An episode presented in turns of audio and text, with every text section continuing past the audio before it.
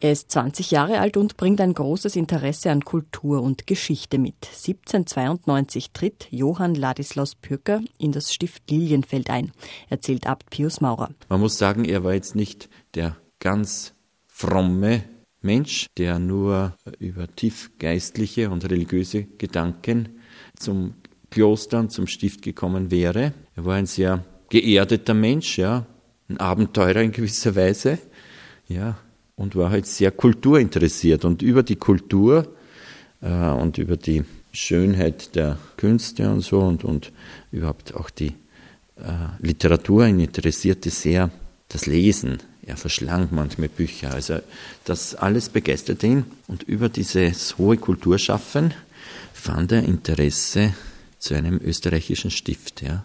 Und hier im Stift natürlich, im Noviziat und so, im Theologiestudium, wurde dann äh, sein christlicher Glaube, der immer da war, stark vertieft. Der kulturaffine junge Mann, der Wanderbursche Johann Ladislaus Pöcker, verbringt 27 Jahre im Stift Lilienfeld.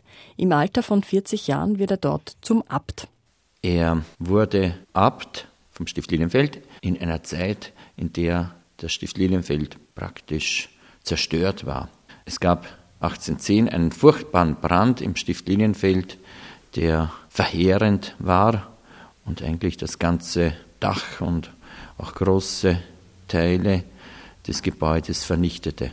Und die Mönche wollten eigentlich schon aufgeben, aber da kam dann äh, Johann Ladislaus Bürger, der damals gerade zum Abt gewählt wurde, und mit großer Tatkraft konnte er es bewirken, dass das Stift Lilienfeld wieder aufgebaut wurde, dass viele Leute dabei mithalfen. Er konnte auch viel Fundraising betreiben und war ein guter Networker. Äh, für die damalige Zeit eben bedeutete das, dass er mit dem Kaiser und vielen hochadeligen und reichen Leuten Kontakt aufnehmen konnte, die dem Stift Lilienfeld halfen. Ein guter Networker, den man wenige Jahre später dann zum Bischof von Zips in der heutigen Slowakei gemacht hat und der 1821 schließlich zum Patriarchen von Venedig ernannt worden ist. Der Kaiser ernannte ihn zum Patriarchen von Venedig. Damals war Venedig in österreichischer Herrschaft. Natürlich in der langen Reihe der Patriarchen von Venedig gilt jetzt Johann Ladislaus Bürger nicht als der berühmteste Patriarch. Es gab berühmtere. Allein im 20. Jahrhundert wurden drei Patriarchen von Venedig zu Päpsten gewählt. Pius X., Johannes Paul I. und Johannes der 23. Aber dennoch hat Johann Ladislaus Bürger in Venedig als Patriarch auch einige wertvolle Initiativen gesetzt und manche Spuren hinterlassen. Es war ihm wichtig, die Armenfürsorge zu regeln, neu zu regeln. Er war auch sehr darum bemüht, dass die Pastoral in Venedig gestärkt wird. Er führte die Predigt ein bei den Messen in Venedig.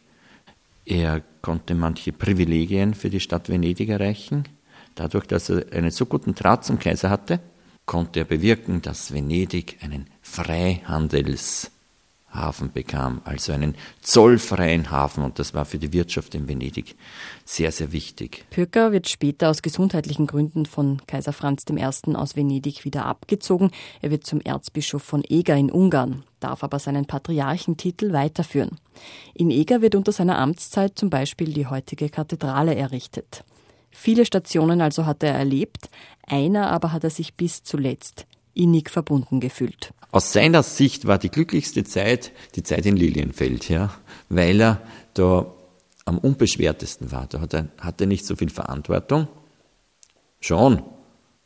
Auch, also als Abt hatte er dann eh schon viel Verantwortung, aber, aber es war im Vergleich zu den Verpflichtungen, die er als Patriarch oder als Bischof hatte, äh, relativ einfach für ihn. Und, und was er halt so gerne immer wieder beschrieben hat, die Berge in Lilienfeld, überhaupt die Alpen, die Natur, das hat ihn immer wieder, äh, ja, er hat ihn immer wieder gefesselt und fasziniert und über das hat er gerne geschrieben, auch weit entfernt von den Bergen, ja. Gestorben ist Ladislaus Pürker im Alter von 75 Jahren in Wien. und er hatte einen letzten Wunsch. Ursprünglich hätte er in Eger in seiner Domkirche bestattet werden sollen. Aber er sagte, es ist nicht notwendig, seinen Leichnam weit äh, in den Osten zu transportieren. Das wäre viel zu viel Aufwand. Er möchte in sein geliebtes Lilienfeld gebracht werden. Er möchte dort bestattet sein. Dort wird sein Andenken bis heute besonders hochgehalten.